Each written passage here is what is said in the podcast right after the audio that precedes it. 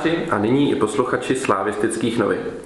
Vítám vás u pilotního dílu našeho podcastu, který jsme nazvali Mezi námi fanoušky. Od mikrofonu vás zdraví Kvelhar a spolu se mnou budou diskutovat mý kolegové z redakce Tolsimir. Ahoj. Alano. Ahoj. A čtvrtým do naší dnešní party je Torkler, který pod stejnou přezdívkou vystupuje jak na slavistických novinách, tak také na Twitteru. Ahoj. Než se pustíme do diskuze, rád bych řekl pár slov o tom, proč tady vlastně jsme. Mnozí z vás jistě zaregistrovali podcast redakce webu ČT Sport s názvem Fotbal Focus. Když pro nic jiného, tak proto, že právě v tomto podcastu účastníci na podzim řešili hledání nového trenéra Slávě natolik kontroverzní formou, že to zbudilo mezi námi fanoušky Slávě mnoho reakcí. Minulý týden jeden z autorů Fotbal Focusu, Martin White, vystoupil v rádiu Wave a mimo jiné tam zmínil absenci českých fotbalových podcastů tvořených fanoušky. Přičemž poukázal na to, že například v Anglii poskytují autoři klubových podcastů široké základně fanoušků nezávislé pohledy na dění v klubu. Kritizovat české sportovní novináře je oblíbenou kratochvílí většiny fanoušků. My sami k tomu taky rozhodně nemáme daleko. Tomto případě jsme si ale řekli, že na jeho myšlenkách rozhodně něco je. Slávistické noviny informují o dění ve Slávii už 18 let, doba se vyvíjí a možná právě formou podcastu můžeme příznivcům červenobílých přinést zase něco nového. Proto jsme se tady dnes sešli, abychom během následujících minut probrali, jak na tom Slávia je, co ji čeká a jak se vlastně vyvíjí fotbalová e-pojištění CZ Liga. Pokud naše dnešní povídání bude mít pozitivní ohlasy a získáme pocit, že by po tomto formátu mohla být poptávka i do budoucna, rádi bychom se scházeli pravidelně. Vždy ve čtyřech lidech, dva až tři členové redakce slávistických novin a jeden nebo dva hosté, kteří se mohou rekrutovat jak z řad fanoušků, tak z řad novinářů, případně i činovníků klubu. Nyní ale už pojďme k dnešním tématům. Po dlouhé zimní přestávce začala před minulý týden jarní část ligové sezóny a Slávia je jediným týmem, který ve dvou jarních kolech nestratil ani bod. Díky tomu se také dostala na čelo tabulky. Vraťme se nejprve k domácímu zápasu s Jihlavou. Na tento běžný ligový zápas proti nepříliš atraktivnímu soupeři přišlo do Edenu 14 000 lidí. Vzpomeňte, jaké jste měli před zápasem očekávání. Byli jste plní sebevědomí a věřili jste, že soupeře přehrajeme, nebo ve vás po přípravě hlodal červít pochybností? Torklére.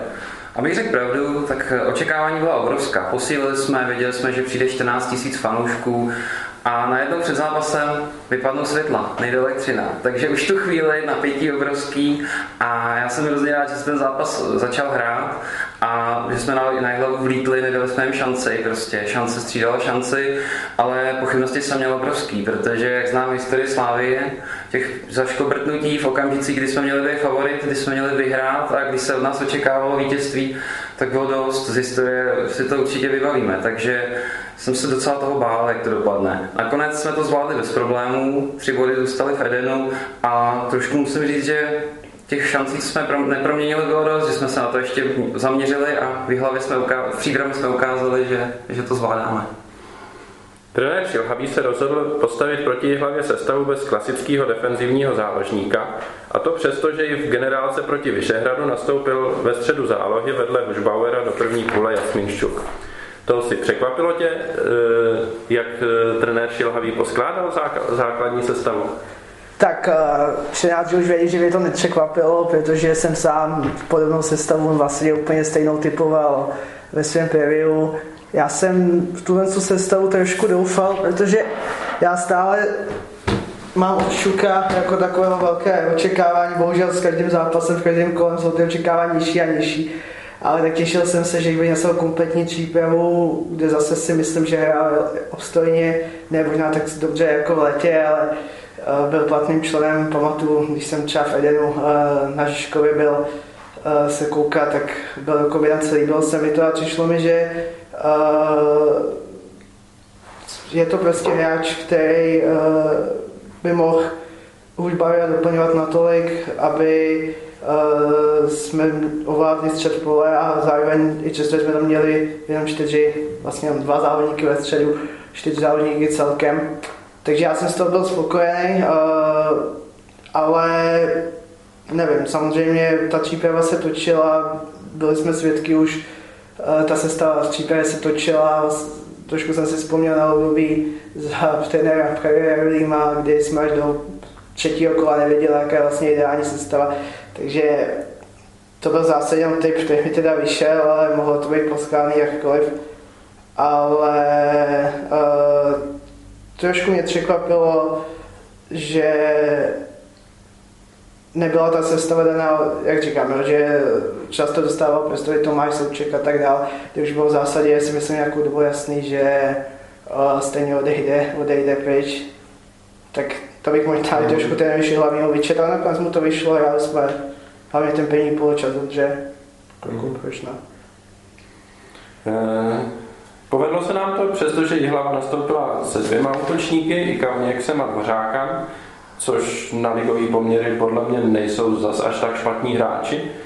Eh, a v záloze hráli rovněž na ligový poměry solidní hráči jako Hronek nebo Urblík. Ostatně o Hronkovi se dřív spekulovalo, že by mohl se posunout i do nějakého lepšího týmu než, než je hlava.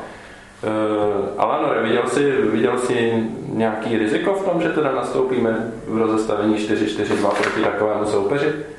No tak je pravda, že to rozestavení 4-4-2 se nám dařilo v posledních dvou zápasech již na podzim, ať už doma proti Boleslavi nebo ve Zlíně, ale tentokrát teda chyběl vykartovaný Gadé, který přece jenom v tom menším počtu těch středních záložníků zvládl obstarat tu defenzivní práci a v podstatě ovládnout ten střed hřiště, tak v tom jsem viděl určité riziko. Já teda osobně asi bych tam hrál na, před zápasem na defenzivního záložníka, ať už teda na toho Ščuka, který je schopný i dopředu, ale nakonec se ukázalo, že ten Šilhavý věděl, co dělá a rizikové to tedy nakonec nebylo, protože ať už Hušbauer nebo Barák, tak vlastně i obě křídla, Zmrhal i Sikora, se vraceli poctivě a celá záloha v tomto ohledu fungovala bez problémů nebyly tam žádný rychlý protiútoky do otevřené obrany, tak, takže šlo o správné rozhodnutí. Mm-hmm. Zkuste vzpomenout na první pocity po, po startu toho zápasu. Měli jste hned od začátku dostatek pocit sebevědomí z toho, že, že Slávia bude eh, ten zápas vyhraje bez ohledu, bez ohledu na to, eh, jak moc si hlava bude hrát dobře? Tak já jsem se hlavně bál, aby to nebyla taková ta klasika 80. minuta 0-0 a aby jsme to nedobývali nějaké 85. minutě ještě bez gólu. Takže když jsme na ně vlítli opravdu prakticky od první minuty, tam byla šance za šancí, tak jsem si říkal, ne, tak tohle už je jiná slávě, to je sebevědomá slávě. A bylo vidět v té první půli, ta hlava se prakticky nedostala za půlku. My jsme je tam zamkli a drželi jsme balony, že opravdu vůbec nezvládali přecházet polovinu hřiště. I hned jsme balony odebírali, takže to bylo za mě perfektní a prostě se vyvinomý výkon. Mm-hmm. Jediný, co mě tam zklamalo trošku a co musím jako trošku týmu vytknout, je to taková pasáž zhruba od 55. do 80. minuty, kdy trošku jako kdyby polevili v koncentraci, taková možná laxnost, uspokojení a jsem rád, že už v příbrami to takhle nebylo, že tam jsme opravdu soupeře drtili, mačkali a nasázeli mu tolik gólů, kolik šlo skoro. No já si já myslím, já jsem byl svým způsobem překvapený tím, jak si lidi, samozřejmě přišli posily, on se píše, vyhlásí se v zásadě boj o titul a, a byl jsem překvapený, jak moc lidi si myslí, že tu hlavu přejedeme. Tam člověk, když si pojel tu diskuzi, říkal 5 a tak dále, a jsem si říkal, vy jste lidi zapomněli, jak jsme hráli na podzim s těma, s těma soupeřema, jo?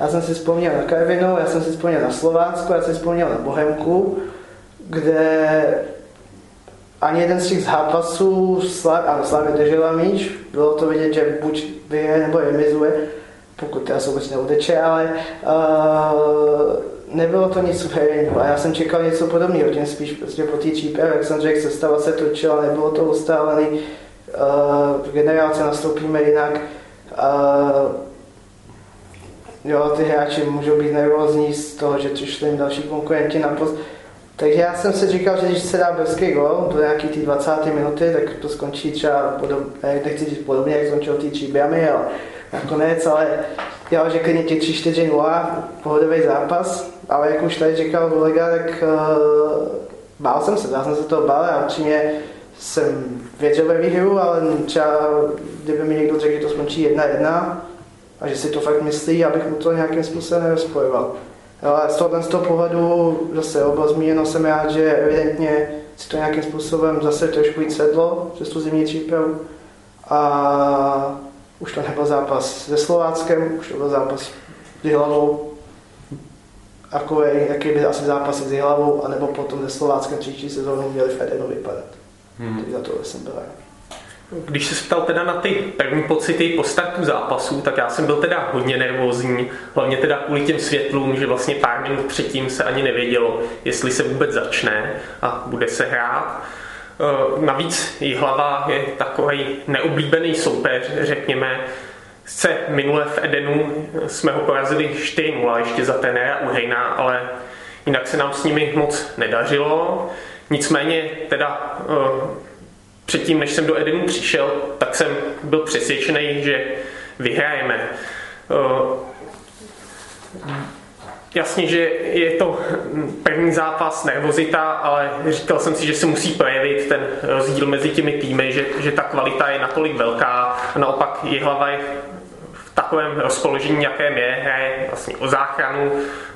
V tu dobu byla předposledním týmem tabulky, takže jsem byl přesvědčený, že i přes tu nervozitu spojenou s velkou návštěvou, ze startem nova, mnoha nových hráčů, že ta kvalita se projeví a Slávě zvítězí. A ne, nečekal jsem teda, že ta převaha bude v té první půli, zvlášť po tom odkládaném startu, a, a, až tak výrazná. Tam, tam vlastně šlo o to jen vstřelit ten gól, co, což se teda hm, povedlo i poměrně rychle, by těch samozřejmě mohlo být o dost víc a o osudu toho zápasu mohlo a mělo být rozhodnuto už v té první půli. Mm-hmm. Takže asi tak. Nicméně, přestože Slávia měla dost šancí, ještě za stavu 0-0 eh, chyboval Per Agil Flo a nabídl soupeři, řekněme, i vyloženou šanci, když střílel Dvořák a eh, naštěstí ne úplně přesně a Pavlenka neměl s jeho střelou velký problém. Eh, nicméně všichni si asi pamatujeme takové ty zápasy, kde Slávia tlačí, má šance a pak jsou jedinělý, jsou jedinělý šance soupeře inkasuje, tak neznervoznilo vás jednak samotná, samotná ta chyba Floa a i to, že, že by to takhle mohlo dopadnout? Tak pravdě, ono už, ta šance, tak tahle ta první a pak i ta tyčka, jak jsem natřel hlava, tak musím říct, že, že mi to hodně, hodně zbystřilo, že jsem prostě trošku vyskočil, ale jak jsem se, co to tam najednou předvádíme, takže Flo chápu, nový hráč, zapracoval se, bylo zmíněno, že nemá kondici, na kondici, že potřebuje dotrénovat, ale hodně si pomáhal fauly a přijde mi, že občas si spoléhal na to, že bude faulovaný a pak to rozhodčí nechal pokračovat tu situaci.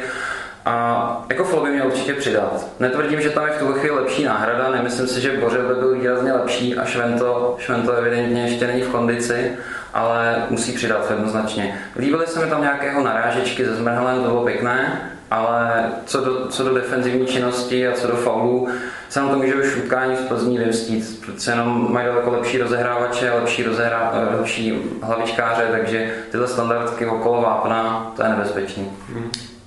No, já se ještě nejdřív zastavím k tomu, k těm šancím mělám. Teda, já, uh, já jsem paradoxně to, když to takhle řeknu, by mě to úplně zděsilo, já jsem si řekl, že ono to možná i dobře, jo, protože uh, třeba tady hlava, říkal jsem si, jaký hlava na začátku se dostane do šance, pak se dostane do druhé šance, evidentně může hrát, ty hráči si třeba začnou víc věřit, že by třeba tady vždycky mohli vyhrát, já vím, pamatuju sám, když jsem hrál, jsem nějakou psychiku, nastoupím proti velkému favoritovi a potom si říkám, ježiš Maria, vy si vlastně nemusíme bát, tak pojďme si s nimi zahrát fotbal. Tohle to jsem si říkal, že to může mít v to výhodu, že se třeba tolik nezakoplo, že vyšlo nám to jednou, dali jsme tyčku, jak nám to může být po druhý, ale oni nám stejně asi zaslaví nějaký ten gol dá, tak je jedno, pojďte, pojďte hrát dopředu. No, což co si právě myslím, že potom, že se to teoreticky mohlo stát, jo, protože z toho pak, když si člověk vezme spoustu těch šancí, jsme dělali de facto z breaku, A bylo to podle mě i dost daný tím, že tady hlavy jsou, no, možná už to tak někde od začátku, možná to vůbec nemělo souvislost, ale to jen to jsem si říkal v tu chvíli na tom stadionu. A jako co se týče toho flova, když už tam mám zareagovat na tohle sto, tak uh, já jsem teda jeho trošku větší kritik. Uh, já se mě možná i ví, já jsem to vlastně napsal i na tom Twitteru, po tom zápase uh, možná to bylo přehnaný, jo, ale šlo mi spíš o to, že jsem to nemyslel, jako že on by byl špatný, já mu furt věřím, že když už ho přivedli, uh, takže vědí o jeho kvalitách a věřím tomu, že je schopný následně prokazovat, ale uh, pamatuju si na Honzu Bodžela, a který nebyl s ním na podzim žádný problém, tam jsme vůbec neřešili, že máme na beku problém na Bodželově straně, že třeba musí přijít z někoho za Friedricha. Jo, dopadlo tak, Friedrich měl skvělou čípehu, Bodželý měl slabší. A, takže bylo v zásadě logický, že pak třeba Friedrich dostal přednost. Na druhou stranu já bych skutečně neusuzoval z toho, že Bodžel měl slabší přípravu, že by na to neměl. Jo. Podívejme, podívejme se před řeku, eh, jak tam ty jejich hráči hrají v přípravě, jak hrajou teď konc. A uh, viděli jsme to i teď příběhem, Bodžel nastoupí, po minutě má skvělý náběh, je vidět, že prostě je v tom týmu, je v tom laufu a myslím si, že by se mu v tom laufu i svíst a potvrdí nám, že ty kvality na to má. Takže uh, z tohohle z toho pohledu já bych třeba, když už to trošku předběhli, tak já bych uh, upřednostil do Plzně Budžela. Jo, protože Flo i v té tříbě měl slabší momenty, hlavně dozadu a myslím si, že máme dostatečně silnou kvalitu dopředu momentálně, aby jsme tolik třeba nepotřebovali uh, úplně u té ofenzivního backa proti Plzni, jo, kde je základ to podehrát na co nejistěji dozadu a máme individuální hráče, kteří jsou schopni se presadit dopředu sami, aniž bychom měli třeba nějaký úplně trvalý tlak. Takže tolik asi za mě k tomu, jestli Bodřel nebo Flo, s tím, že ještě teda dodám, že já bych tam nejradši viděl výhledově Dušana Šventa. Jo, kdykoliv nastoupil, hodně se, hodně se omílá, že třeba není to až takový, taková hvězda, jak si čekal, když přišel. Já si myslím, že to není úplně vůči němu fair. On měl spoustu zdravotních problémů a to je jako samozřejmě fakt a je to i ten důvod, proč mm, je jasný, že třeba v sestavě není, nebo že dostane třeba přednost někdo jiný, jako se dá víc spolehnout, ale většinu zápasů, kdy nastoupil, tak uh, patřil nejlepší na hřišti. A z toho, z toho pohledu, mít zdravého Dušana Šventa, tak uh, ani ne ani Flo, ale za mě Dušan Švento. Takže jenom věřme tomu, že se někdy uzjeli na díl jak dva zápasy. No. Hmm. Ideálně to, co jsem třeba dělal já vždycky ve football managerovi, že jsem snažil se toho hráče přesvědčit, aby přestal reprezentovat, ať se soustředí na klub. No. Dobře, Alanore, Bořil nebo Flo? Já bych teda se ještě vrátil k té hlavě, k těm jejím šancím za stavu 0-0. Tam přeci jenom, jak si Flo myslel, že bude odpískán faul na něj, tak to byla velice nadějná situace. Naštěstí se teda ukázalo, že ten soupeř není natolik kvalitní, aby to naše zaváhání dokázal potrestat, takže z toho vlastně ani až taková šance nebyla a Pavlenka měl docela lehkou práci.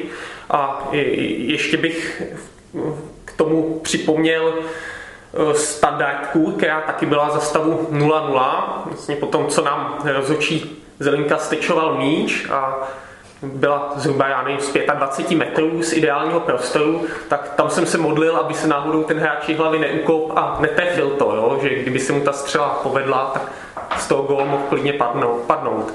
Naštěstí to teda šlo do zdi a pak už měla Slávě jasně navrh, dala ten gól a krátce po přestávce to i potvrdila. Co se týče té tý diskuze o sestavě na Plzeň, teda Flo nebo Bořil, nebo já bych do toho třeba zahrnul i Michala Lichtnera s Jirkou Bílkem, což je takový podobný případ, tak podle mě je určitě legitimní takhle o tom spekulovat, protože ty hráči jsou hodně vyrovnaný, že souhlasím s Tolsimirem, že Honza Bořil je velice kvalitní hráč, který na podzim hrál dobře, to samé je Kabílek a že co se týče nových posil, že jsou s nimi v podstatě vyrovnaní, ale když už se teda trenér Šilhavý takhle rozhodli postavit na začátku jara takhle tu, tu obranu, tak z mýho pohledu není důvod to měnit.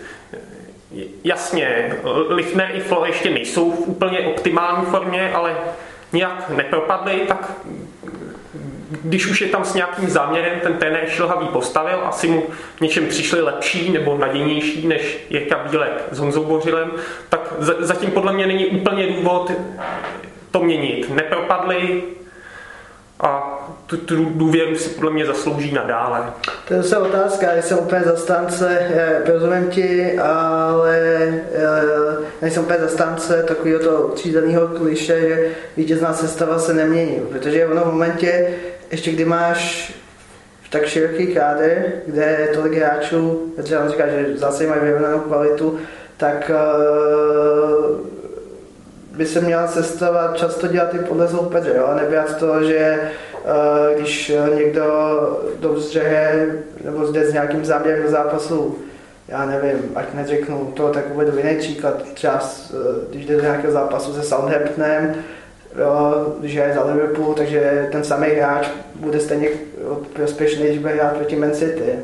Jo, prostě tady uh, to je právě umění podle mě toho trenéra a vím, že uh, často ty trenéři jsou za to hodně pak kritizovaní, že to nevíde, oni to třeba risknou. Jo, u nás zase zmíním toho Kariéru Lima, který tu sestavu točil hodně, častokrát mu to nevyšlo a častokrát mu to zase naopak vyšlo. Jo. Takže uh, to je asi o tom. No. Ně, někdo je zastánce a tady mezi těmi trenérem je to prostě někde zastánce to, že tu sestavu moc nemění.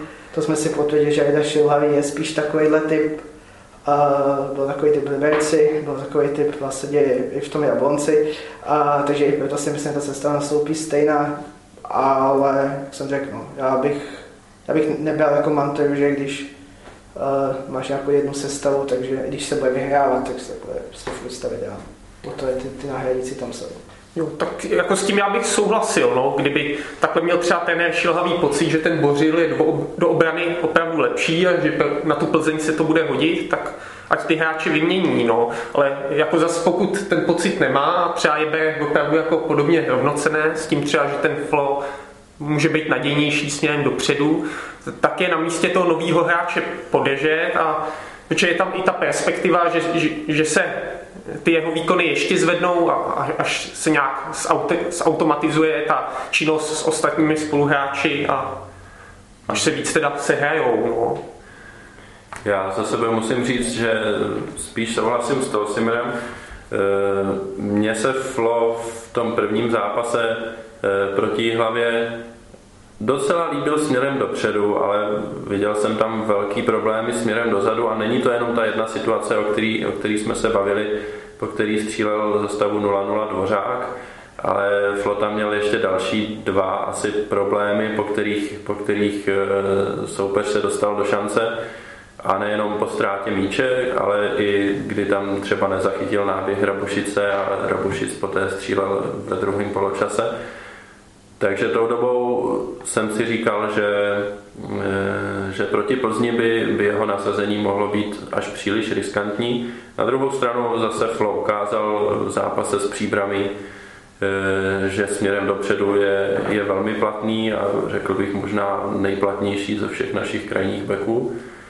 Eh, takže je otázka, je otázka, jakým stylem my vlastně budeme chtít proti Plzni hrát. Jestli si budeme věřit na to, že že Plzeň přestřílíme a, a budeme chtít hrát hodně ofenzivně, asi by bylo na místě eh, Per Egela v té sestavě ponechat. Pokud to vezmeme spíš, eh, řekněme, konzervativněji a, a budeme chtít dávat pozor i směrem dozadu, tak bych spíš viděl v sestavě Bořila. Torklére, co myslíš ty? Popravdě já bych spíš podržel ještě Per Egila, ale musí přidat jednoznačně, musí si odpustit ty hloupé fauly okolo vápna. To prostě si nemůžeme dovolit proti takovémhle soupeři. Ale co bych jako píchnul, tak eh, zase zmrhal se hodně vrací, je prostě v té defenzivní činnosti platný, takže Za mě prostě tohle to, té věci pomůže, ale musí tomu pomoci samotný Per Egil. S nějakou vizí do budoucna mě by se třeba hrozně líbila záloha, kdyby tam obrana, kdyby tam hrál na jedné straně Švento, na druhé Bořil. To si myslím, že mohlo být dopředu opravdu silné a i dozadu by to podle mě mohlo fungovat. Byť nemyslím si, že Friedrich hraje nějak špatně, jo. to, to chraň pán Bůh zatím se mi na hodně líbí. Jo, já bych teda, ještě jsem se zapomněl vyjádřit k Dušanu Šventovi, tak podle mě to zatím teda není téma, že to se v podstatě může řešit, až, až ten hráč bude připravený, což dlouhodobě není. No. A souhlasím teda s tou Simirem, že ta, tam opravdu by bylo vhodné zvážit tu to další pokračování v národním týmu u něj, jo. protože na podzimu, nevím, jestli to bylo dvakrát nebo třikrát, se léčil dlouhou dobu ve Slávii a pak odjel hned na národní sraz, kde se znovu zranil. Jo. A t- taky bych souhlasil, že pak, když tam měl ten úsek, kde odehrál několik zápasů, tak bylo vidět, že jde nahoru a že v noze to má, ale prostě bez toho zdraví to nejde a v současnosti si tím vlastně takhle ten Dušan diskvalifikuje z toho boje o základní sestavu. A zajímavé ještě, eh, co třeba říkáte na to, že u té obrany čtvrtice je důležitá vždycky souhra. Jo, a jestli by třeba ten trenér měl přijít třeba za stoperama, a když třeba si není jistý, jestli jednoho levýho beka nebo druhýho, jestli si myslíte, že bych třeba s nima to měl komunikovat a zeptat se, ale hraje se ti líp s tímhle, nebo chceš tam spíš toho, tohle z toho, jaký tam to ty máš názor? Jo, ne, že by to pak na základě toho se plně rozhodl, ale jestli si myslíte, že by trenér měl být komunikativní v, i v tomhle tom smyslu. Já si myslím, že ten trenér by to měl sám vytušit, jako kde jsou nějaký komunikační problémy a ne se takhle vyloženě ptát. Tam pak může jít o nějaký osobní vazby, kdo má koho jako většího kamaráda. Jo. A že, že by to měl být schopen posoudit sám, když je někde nějaký komunikační problém, že mezi těmi to třeba nefunguje a tam to funguje lépe.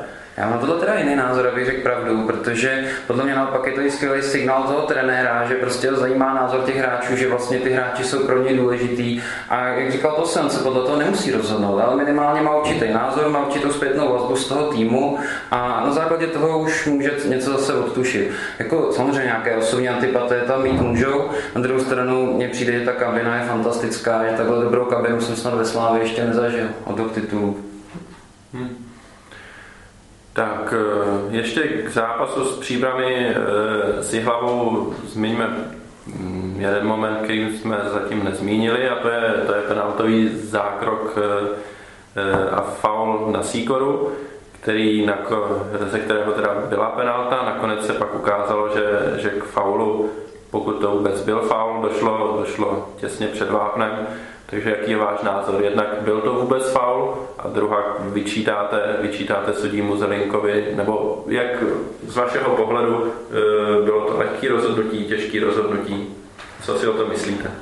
Tak já bych řekl, jestli si dobře pamatuju tu situaci, tak bych řekl, že Zelinka měl dost špatný výhled na tu situaci, že, že měl možná i trochu zakrytý výhled. Je otázka, jestli si nemohl zvolit lepší pozici, ale já si myslím, že v té rychlosti, že to asi dost možná nešlo posoudit líp. Tím neříkám, že to je fajn jako takovýhle situace ve Slávě mít. Nechci, samozřejmě nechci žádnou pomoc rozhodčí, chci se to odehraje všechno na hřišti, ale podle mě to byl dost těžký moment na posouzení.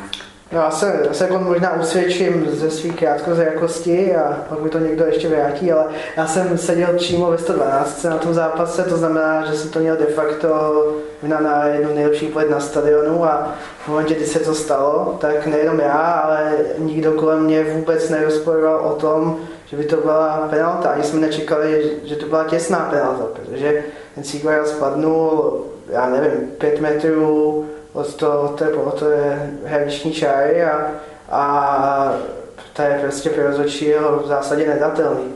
A v momentě, kdy si všechno pětkrát zastavíš, se to pak krásně soudí. Takže z tohle z toho pohledu neříkám, že kdyby se něco stalo kdyby se něco podobného stalo třeba Spartě, že bych se do nich jako nešťouchnul, jo, že byla, ale uh, byla by to v zásadě jenom spíš taková legrace. A mm, přijde mi, že uh, pokud disciplinární komise nebo rozhodcovská komise uh, za tohle to dá dva zápasy, tak je to spíš nějaká ukázka moci a nemá to legitimní opodstatnění. Uh, takže za mě takhle těsná situace, to je, když se řeší, že, něk, že někdo pustí těsný offside, Jo, nevím, za mě je, to, je mi to v zásadě jakoby jedno, protože vím, že podobné situace z fotbalu patří a bude se to stávat na obě strany a nic bych z toho nevyvozoval. A myslím si, že paradoxně, kdyby v tu chvíli hlava měla na výběr,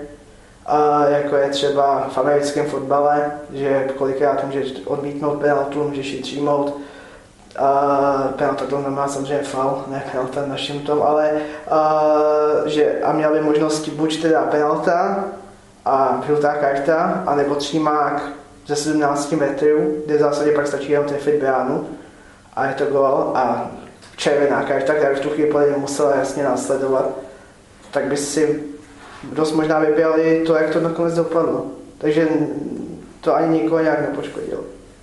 Tak předně se ptal Kvelhare, jestli to faul byl nebo nebyl, tak si myslím, že faul to byl. Byl teda před vápnem, jak se pak ukázalo, ale ukázalo se to až ze zpomalených záběrů nebo z videa, takhle pro toho rozhodčího je to hrozně těžká situace na posouzení. Jo, možná by tam mohl pomoct asistent, ale říkám, hrozně těžký na posouzení. Ten test dvou zápasů, řekněme, nemám nic až tak proti tomu, spíš mi vadí to vlastně porovnání, ten trend, jo, že, že ta komise nedeží tu laťku, která by odpovídala tady tomu posuzování těch jejich chyb, že řekněme si třeba na podzim v Jablonci tam sudí Pelské dal mnohem, mnohem horší výkon než Zelinka. Vlastně chyboval tam i v jasnější penaltový situaci podle mě, kdy byl ze zadu evidentně přístrčený Bořil a i celý ten zápas byl do, do určitý míry veden tendenčně a komise se k tomu vůbec nevyjádřila, vůbec to, k tomu nevydala žádný prohlášení, prostě pískal dál, takže z tohle pohledu mi to přijde hodně nespravedlivý teda vůči Zelinkovi. Kdyby teda ten Proské byl potrestaný třeba na tři zápasy, nebo taky aspoň na ty dva, tak bych to chápal, že to je nastavený trend, sice těžký na posouzení, ale řekněme, jí hlavu to mohlo poškodit, byť teda asi to si měl, měl pravdu, že jinak kdyby za to měl tu červenou ten hráč, že Slávě by ten zápas do vítězného konce dovedla tak jako tak. Mě napadlo, jak jsi zmínil toho Prvského, byl ten zápas v televizi, protože to mi přijde, že svým způsobem může taky já že když je něco v televizi, tak ta komise má mnohem větší nutkání ukázat, že si těch chyb všímá, zatímco když něco v televizi není, tak toto zase tolik neřeší, protože si to většina lidí ani nevšimne, že tam rozhodčí třeba špatný výkon. No, jestli nemusí, nemůže být důvod třeba ten, já třeba nevím, co v televizi bylo nebo ne, ale teď mě to tak nějak napadlo, že by to možná mohlo být kvůli tomu. No. Tak, největší soupeři Slávě, Sparta a Plzeň v prvním jarním kole taky zvítězili, tak se situace na čele tabulky nezměnila. K druhému jarnímu zápasu pak jeli slávisté do příbramy, Trest za žluté karty už si odpíkal Michal Ngade. Mysleli jste si, že, že trenér Šelhavý ho zařadí do sestavy v příbrami? Nebo jste mysleli, že si podrží tu vítěznou sestavu a přestože Slávia bude hrát venku, tak eh, opět nastoupí bez defenzivního záložníka? Tak já jsem se byl popravdě úplně jistý, že Ngade bude hrát, pro mě to bylo obrovský překvapení, že nehrál. Nakonec jsem se dozvěděl, že ještě byl jakoby něco udělat s reprezentací, takže to chápu v tu chvíli, ale obrovský překvapení to pro mě bylo. Spíš jsem čekal, že prostě ze sestavy spíš vypadne barák a že bude hrát Ngade už Bauer ve středu. Ale myslím si, že jako Barák předvedl velmi dobrý výkon, už Bauer taky, prostě prakticky zase skvělý balony, rozdávali tam oba, takže to bylo dobrý rozhodnutí. A co se mi povídat, Mugade za nějakých 30 let někdo dokázal na sebe upoutat pozornost až až a předvedl naprosto fantastický výkon, takže, takže i ten malý čas, co dostal, si myslím, že stačil, aby se předvedl. Mě to třeba nepřekvapilo, zase odkážu na svůj typ, já jsem chvíli šlo Uvidíme, co teď dáme to Plzeň, nechme se překvapit. A, no ne, jako nečekvapilo mě to a nečekvapilo mě z toho důvodu, že já jsem viděl Číbran v Plzni a uh, v momentě, kdy to, co jsme hráli, platilo na hlavu, jsem věděl, že ten ještě hlavní zápas samozřejmě ten Číbran koukne taky a uh, tam bylo jasně vidět, že, že to bude platit, jak říkám, to jsme hlavu, že bude platit i na tu Číbran. A uh, to znamená, že tam vůbec není potřeba tolik držet celý ten střed. Uh, šlo to o tom, že ta tříbran bude, bude uh, hrát hodně zezadu a uh, dopředu se bude dostat maximálně přes liney, přes nějaké nákopy, v zásadě vůbec nebude využívat kombinační ten střed. Takže já jsem čekal, že to nastupíme 4-4-2, takhle s Bajákem už Bajem, a, ale zároveň jsem čekal, že pokud se to bude vyvíjet dobře, tak uh, Míša nastoupí, protože, aby se jenom rozehrál a zase se zvyknul na Českou ligu, protože o jeho zasazení jakoby zasazení do sestavy z Plzně nepochybuju. Já jsem Gadea čekal v základní sestavě, nakonec se opět jako s tou jihlavou ukázalo, že na, ani na příběh nebyl třeba ten vyložený defenzivní štít a záloha to vlastně snadno zvládla i tak. No. Míša nakonec dostal času dost, využil ho bez zbytku a na Plzeň si teda přímě nedovedu představit, že by nenastoupil v základu, jo. protože to je soupeř z úplně jiné kategorie než hlava a příběh. Slávia nastřílela 8 branek a krom toho spálila ještě mm, minimálně dvě vyložené šance. E, za stavu 1-0 e, utíkal, zmrhal sám na bránu a ukopl si balón.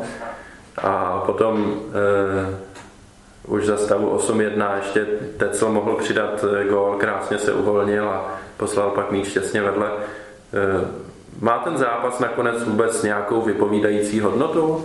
Nebo prostě jsme dali rychle dva, tři góly a soupeř se zlomil a pak už eh, ty další branky o ničem pak nevypovídají. Co myslíte? Tak poločase Iránek říkal, že se potřebují konsolidovat, nějak odehrát to důstojně a ve finále dostali naloženo neskutečně. Takže já si myslím, že jak jsme asi dali pátého góla, tak je to absolutně psychicky zlomilo. Ten tým odešel a pak už jsme si s nima dělali, co jsme chtěli. Ty průniky prakticky ty kluci nebyli vůbec schopni zachytávat. Ten lupták s ním tam zmrhal, cvičil neskutečně. Být těžko dát těch zahozených šancí. Já si myslím, že kdybychom si před zápasem řekli 8-1 a všichni tleskáme, je to fantastický, ale jako ta desítka byla ve vzduchu, takže opravdu to už je maličko škoda, ten Tecl to tam vymíchal výborně a pak už trefit bránku byla skoro maličkost a co chybělo, no. Takže tu desítku jsme už dát mohli, byl by to hezký. To je samé nepřipomíne, já jsem byl totiž na stadionu a, a zadil jsem se s kamarádem o pivo, který jsem tam byl, že padne ten rekord, že, že dáme na 9-1 v Evropský hradiště. No a teď, že jo, tam ten sektor, tam to není pořádně vidět, takže uh, že jsou lidi před tebou, takže když teď jsem byl na té penaltě a vystřelil, tak já už jsem se radoval, že? protože tam člověk nevidí, jestli to jde vedle nebo do brány. Pak teda koukám, že hráči se nějak nejadujou, tak mi došlo hm, 8 1, tak jsem prohrál pivo. Ne, já tady jenom tak jako na začátek. Uh, no, na odlehčení. Ale uh, jinak, co se týče vypovídajícího tyto zápasu, Uh, záleží, z jakého se to vezme úhlu pohledu. Jo? Má to podle vypovídající, vypovídá to o dvou věcech. Vypovídá to o tom, že ten tým je charakterově správný v tom stylu, že uh, jim nejde jenom o to uh, uh, brát peníze uh, za, ze smlouvy, brát peníze ze základní sestavy a to vždycky vítězství, když to vítězství je jasný, takže se na to vykašleme, ale je tam vidět, že si chtějí užívat fotbal, že rádi hrajou té slávy, která je teď konc. A uh, s tím souvisí ten bod číslo dvě a to je ten, že uh, každý hráč se musí trošku bát o sestavu. A je to tam úplně jasně vidět, já jako nevím, nejde to úplně z mý hlavy, říkal to nějaký expert, jako nevím, jestli to byl expert v úzovkách nebo nějaký to, fakt nevím. Uh, ale uh, že na, třeba na té slovy zrovna bylo jasně vidět, tak nastoupí a chce jasně gol a chce tam ukázat strašně moc. A z toho, z toho pohledu souvisí, že, uh, že to mohlo skončit 8-1. Kdyby tohle toho ty hráči neměli, tak to 8-1 nikdy neskončí. Protože by se spokojili za toho stavu 3-4-0 a proč se dá teda snažit, že se s tou mám jasnou peníze taky. Ale jinak, co se týče nějaké úplně jakoby zem k dalším zápasům, myslím si, že to není až tak důležité, jestli to skončí 8-1 nebo 2-1. Já myslím si, že zrovna v těkom neděli to bude úplně jedno a jenom na základě toho, že Slávě dá 8 gólů, tak to neznamená, že je 8 gólů lepší než Tříbram. A nebo respektive, když to otočím, že je o 6 gólů lepší než Plzeň, která tu Tříbram dala jenom 1-0. Každý zápas je jiný, tady to sedlo, parádně to sedlo, ale bylo to do značné míry způsobené i tím, že uh, Tříbram hrál trošku podobně jako třeba Slavě v Londýně tehdy, že dostal sedmičku, anebo když jsme dostali od Teplic 7 gólů. Bylo dost podobný. Prostě je to sice 2-0, 3-0, ale tak co má cenu se zatáhnout. Jo, podívejte se, já nevím, podívejte se na Spartu v Restově, kdy už bylo jasné, že zase nemají naději na postup a místo toho, aby se oni nějakým způsobem pokusili za stavu 3-0, tak se to zabetonovali a bylo jasné, že žádný gol nedají, protože ji stáhli jedinýho útočníka ano, pro Christov dal jenom jeden. Jo, kdyby Sparta hrál do středu, mohl to skončit třeba 7-1 nebo taky 3-2. Jo, Tříban se o to pokusil a my jsme dali hodně gol a vychází to sloven z toho. Ale říkám, jinak bych to nedělal úplně, úplně jako uh, jaký závěr z toho, že jsme vyhráli 8-1 a že jsme nejlepší tým ligy. Já si myslím, že jsme nejlepší tým ligy, ale ne na základě toho, že máme 8 gólů v jedné zápase. Nicméně právě ta osmigólová nadílka, eh, jak si je důvod pro novináře k tomu, aby, aby teď básnili nad tím, jak, jak je Slávia silná a spolu se ztrátama eh, největších našich soupeřů eh, se teď buduje jakási aura a přitom šlo opravdu jenom o dvě vítězství nad nejhoršími týmy ligy.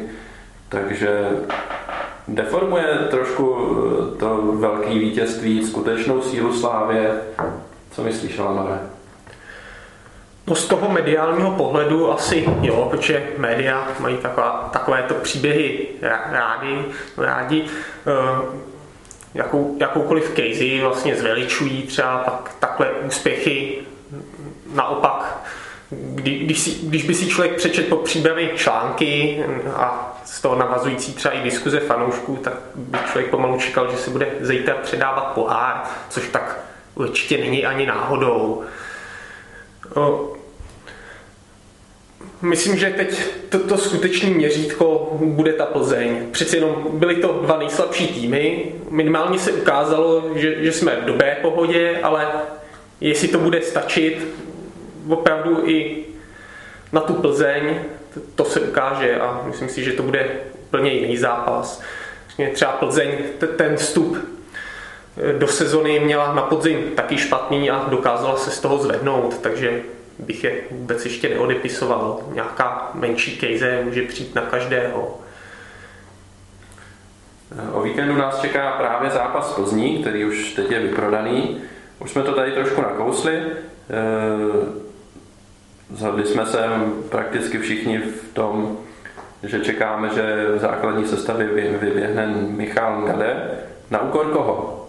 Co myslíte? Tak podle mě asi jediná varianta, takže zůstane prostě na lavice Mešanovič. My to stáhneme na jednoho útočníka. Doufám, že hlavně bude zdravý škoda, protože to by pro nás bylo obrovské oslavení. A od toho bych se odrazil. Prostě potřebujeme tam určitě defenzivní štít, aby jsme eliminovali sílu ve středu hřiště Plzně, protože ta je obrovská. A možná bych ještě trošku navázal na tu náladu, na tu mentalitu po tom tkání s příbramí. Já jsem hrozně rád, že tam zněly slova o pokoře a doufám, že nezůstane u slov, ale že bude účinný, protože teď nemůžeme být na hrušce, teď jsme porazili dva nejslabší týmy v lize a čeká nás nejsilnější tým v lize. Takže my musíme ten tým respektovat a musíme jít do toho opravdu, jako s tou pokorou doopravdy odmakat to, odjezdit to, protože to, že jsme vyhráli v příbramě 8-1, to tu Plzeň ani omylem neporazí. Takže my na ně musíme vletět a chce to opravdu tu pokoru i na tom hřišti předvést. Já, co se týče sestavy, tak samozřejmě souhlasím s tím, že nejpravidelnější varianta je, že se stane Mešanovič, ale v případě, že by nebyl úplně v pořádku Milan Škoda, tak eh, já bych se vůbec nedivil variantě, že by se stánul Uh, samozřejmě škoda a Mešanovič by tam přesto nezůstal a místo něj by nastoupil Tecl.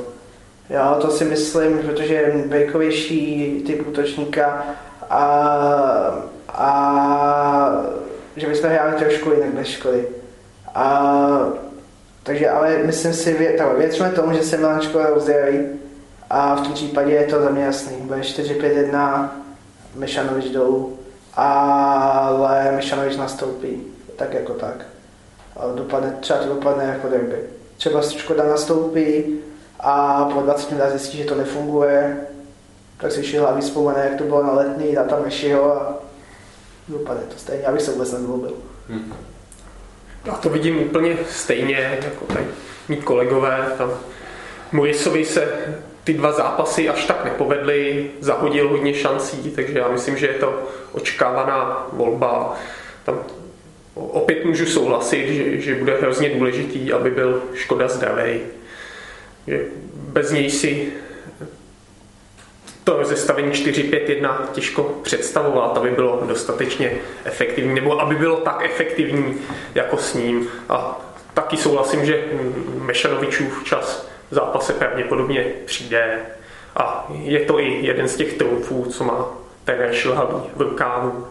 Že to možná teď jakoby napadlo, uh, vzpomněl si na zápas s Bolkou, no taky nastoupili 4-4-2, jo. Uh, Boleslav je sice slabší, o trošku než Plzeň, ale zase ne o tolik. A mohlo by to být určitá forma překvapení. Když teď napadlo, jak to možná úplně nevyučoval, ale zase nevím, koho bych stáhnul. Nebo já vím, koho bych stáhnul, ale to by se tady na mě kolega zlobil. Jen to řekni, jen to řekni. Ne, tak eh, v tom případě já bych dal Bajáka doleva a stáhnul bych teda z Behala. Eh, a je, a je to jenom kvůli tomu, že mě napadá, kolik měl stáhnout, protože už Bavěr je klíčový, bez něj to nejde, Gade tam musí být taky, asi je nejlepší hráč a Baják prokazuje taky skvělou formu. A že asi tak. Ale říkám, myslím, že to stejně spojíš 4 5 1 ale zase by mě to až tolik nešokovalo, kdyby jsme nakonec překvapili soupeře. No, je to určitě možnost. Je teda podle mě pravděpodobnější, že budeme hrát 4-5-1, mnohem pravděpodobnější, ale na druhou stranu třeba kdyby nemohl hrát Škoda, tak je možný, že tu jeho útočnou kvalitu bychom se mohli snažit nahradit právě tím, že by nastoupili třeba dva útočníci takhle. No. Ale spíš říkám, věřím, že Škoda bude v pořádku, zas, zas až na tak tvrdý zákrok, nebo na, že by měl být nějak víc zraněný, to nevypadalo, tak snad se dá dohromady a předpokládám teda, že budeme hrát v, tý, v té očekávané sestavě. Tak ale u toho Škody si myslím, že tam klidně může zase zapůsobit, když už jsem zmiňoval ten americký fotbal, zmíním znova, říká se tomu Super Bowl efekt a to je, že když se když prostě e, tým je Super Bowl, tak e, většina těch hráčů se zahraje jenom jednou za život, že tam, když mají zlomenou nohu, když to přeženou, tak do toho zápasu prostě nastoupí, že dají si dají uh, nějaký analgetika a prostě to hecnou a přes bolest tam jdou. A zrovna škoda na mě působí tím dojmem, že to žádný jako bolestnínek není. Takže uh, i kdyby nebyl plně v pořádku, tak si myslím, že nastoupí. Jo, to máš pravdu, pak půjde teda o to, a, a, aby byl v takovém stavu, aby mohl být pro ten tým platný, ale to věřím, že si ať už hráč nebo realizační tým dokážou vyhodnotit. Říkám, taky si myslím, že nastoupí. Já to vidím úplně stejně, abych řekl pravdu. Já si myslím, že když Milan nebude na 100% fit, že do toho zápasu půjde přes bolest a vidím mu pomohl, protože opravdu tohle je zápas, který už může v té sezóně hodně rozhodovat. Hmm. Třetí Sparta prohrála v posledním kole v Jablonci a ztrácí na Slávii už 6 bodů, což, jak si novináři všimli, je nejvíce od konce mistrovské sezóny 2008-2009. Navíc se zmítá ve vnitřních problémech, má dva trenéry a ani kapitán David Lafata vlastně neví, který z nich je ten rozhodující. Sparta má problémy v obraně, v posledním zápase měla problémy v bráně, protože e, Koubek chyboval při prvním gólu a z mého pohledu chyboval i při druhém inkasovaném gólu. E, považujete ji nyní za tým, který je ze hry, co se týče boje o titul, nebo se Sparta dokáže ještě vrátit a, a promluvit? Tak vlastně v typovačce před jarem, tak já jsem se Spartou nepočítal, protože pro mě to prostě rozhádaný tým, není tam lídr, ty, co, to, co předvádí z trenéry, na tým typu Sparta naprosto neuvěřitelný, tam bych čekal nějaký rázný slovo, jasně definované věci, ne takovýhle nějaký zástupy, že požár je, není, holoubek je, není. Prostě já si myslím, že ani v kabině to nemůže dělat dobrotu, protože ty hráči tohle nemůžou respektovat, tohle uspořádání. Přece jenom ta kabina, tam jsou zkušený borci, takže ty si pak bych řekl, budou dělat, co chtějí. A ono je to vidět, ty vyjádření Lafaty, já si myslím, že to je dost neúctivý, to, co on řekl. A Takže pro mě ta Sparta nebyla už od začátku konkurent. Já jsem je vnímal, že ty se budou potýkat sami se sebou a hned jedným dechem dodávám, že to pro mě v porovnání se startem sezóny šok, protože ta Sparta byla strašlivě na Duplaně. Pořídila jednoho kadlece, druhého kadlece, Karavájev přišel, prostě to byl fantastický tým, když si to člověk vezme. A rozpadli se jak domeček z karet. Požár. Tak já bych Spartu ještě úplně nepodceňoval. A to z toho důvodu, já si vzpomenu, jak jsme byli ještě na Většině v sezóně 2728, kdy to vypadalo, když jsme vedli pár kol před koncem, vypadalo to, že kráčíme za titulem, po derby jsme tehdy vedli myslím o pět bodů, bylo asi sedm kol, no a pak jsme všechno prohráli, nebo minimálně jsme nic nevyhráli, nedali asi pět penalt a v tu chvíli Sparta jela na Bohemku a nikdo nepochyboval o tom, že ta eh, Slávě, která je na totální mě, ta už se, i kdyby ta Sparta nevyhrála, ta Slávě se nedokáže zvednout. Jo, ale ve sportu hraje strašnou psychika, to všichni víme a ona ta Sparta zase nemá až tak slabý tým. Jo. Mm, minimálně pokud se uzdraví teď Václav Kadlec a třeba chytne i formu Josef ale tak eh, minimálně tu zálohu mají dostatečně silnou na to, aby to dokázal eliminovat eh, tu nekvalitu, kterou mají třeba na, na těch stoperech. Jo. A v momentě, kdy třeba teď skončí Slávě z Plzní remízou, potom třeba nedej bože Slávě prohraje Plzeň taky a Sparta poje na dostřel, tak ty hráči jsou schopni se dostat do laufu a uh, viděli jsme to sami i vlastně loňskou sezónu když uh, my jsme de facto hráli Slávě, myslím Slávě hrála de facto mnohem líp na podzim, nebo byl z toho lepší dojem, aspoň pro mě, než jak se pak prezentoval na jadře. Ačkoliv na jadře byl papírově silnější manšaft, tak psychicky ty hráči byli líp na podzim. Lepší na tom na podzim hráli líp. Takže Slovan z toho pohledu, já bych že určitě Spartu nepodceňoval, ale myslím si, že skončí třetí. Uh, ještě bych se vyjádřil teda uh, k tomu, uh, co řekl David Lafata tak uh, já bych, já osobně z toho mám asi trošku jiný dojem, než, uh, než většina, možná je, to můj milný dojem, ale já si spíš myslím, že od něj to nebylo, že by nevěděl, uh, kdo tam má hlavní slovo, ale že to spíš od něj byla ukázka z diplomacie. Protože on, kdyby použil cokoliv jiného, tak by se to mohlo otočit proti týmu. Kdyby řekl, že uh, to nevím, jak, nebo zeptejte se požája, tak média začnou spekulovat o tom, proč teda, co tam teda ten holoubek dělá, proč se ho tam vlastně vůbec nechali. Kdyby řekl, zeptejte se holoubka, tak zase se začne psát o tom, že Sparta teda skutečně dělá podvod a sám kapitán týmu to přiznává. Tohle to byla podle mě jediná neutrální odpověď, o které se třeba teď bude psát, spekulovat, ale bylo to nejmenší zlo. No já Spartu určitě nebudu odepisovat dopředu, ale zároveň si teda myslím, že se to v Edenu teď dělá ten fotbal líp. A co se týče toho Lafatova výroku, tak jsem to v tom viděl spíš taky to, co to mi je. Takže to je asi tak všechno ke Spartě. Netřeba na ní marnit slovy. A ty bys na to Felhaje názor jaký? Eh, já upřímně řečeno po přípravě před startem jarní sezóny jsem, jsem si myslel, že Sparta bude hodně silná a že rozhodně se dostane za náma na dostřel a, a bude nás hodně zlobit. Teď po těch čtyřech zápasech, co odehráli, tak už trošičku začíná měnit názor.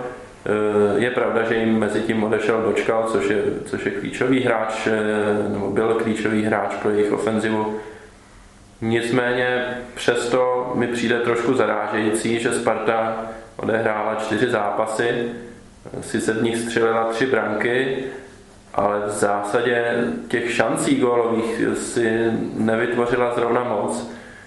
Ani v jednom zápase vítězství nad Bohemkou bylo podle mě vyloženě šťastný. A gol proti Rostovu, který viditelně už hrál na polplynu, na polplynu za stolik neřešil, gol z penalty v poslední minutě v Jablonci zrovna tak. A když v těch zápasech o něco šlo ještě, tak Sparta, Sparta si ty šance nevytvářela, což mě teda upřímně řečeno zaráží. Já jsem od nich čekal, čekal něco jiného. Ale jak říkal, jak, si, jak říkal Tolsi, ty hráči mají eh, individuální kvalitu dost velkou na to, aby pokud byli zdraví, dokázali, dokázali sami o sobě zvrátit, zvrátit eh, zápasy na stranu Sparty. Takže by, byl bych ještě v pozoru, nicméně 6 bodů a nezapomínejme, že Slávia má lepší vzájemný zápas, dokonce o dvě branky, což, což může taky hrát velkou roli tak 6 bodů už mi přijde, už mi přijde dost. Jsou to vlastně dvě celá ligová kola a těch kol zase dokonce tolik není, už jich je jenom 12. Slávia bude hrát sedm z nich doma a jenom pět venku. Já to vidím nadějně, ale samozřejmě ještě, ještě jsem trošku opatrný. Tak, milí posluchači, to je pro dnešek vše. My vám děkujeme za pozornost. Vyjádřete se v komentářích pod článkem na slavistických novinách, jak k obsahu, tak k formátu našeho podcastu a my věříme, eh, že se takhle mezi námi fanoušky neslyšíme naposledy. Naschle. Ahoj. Ahoj. Ahoj.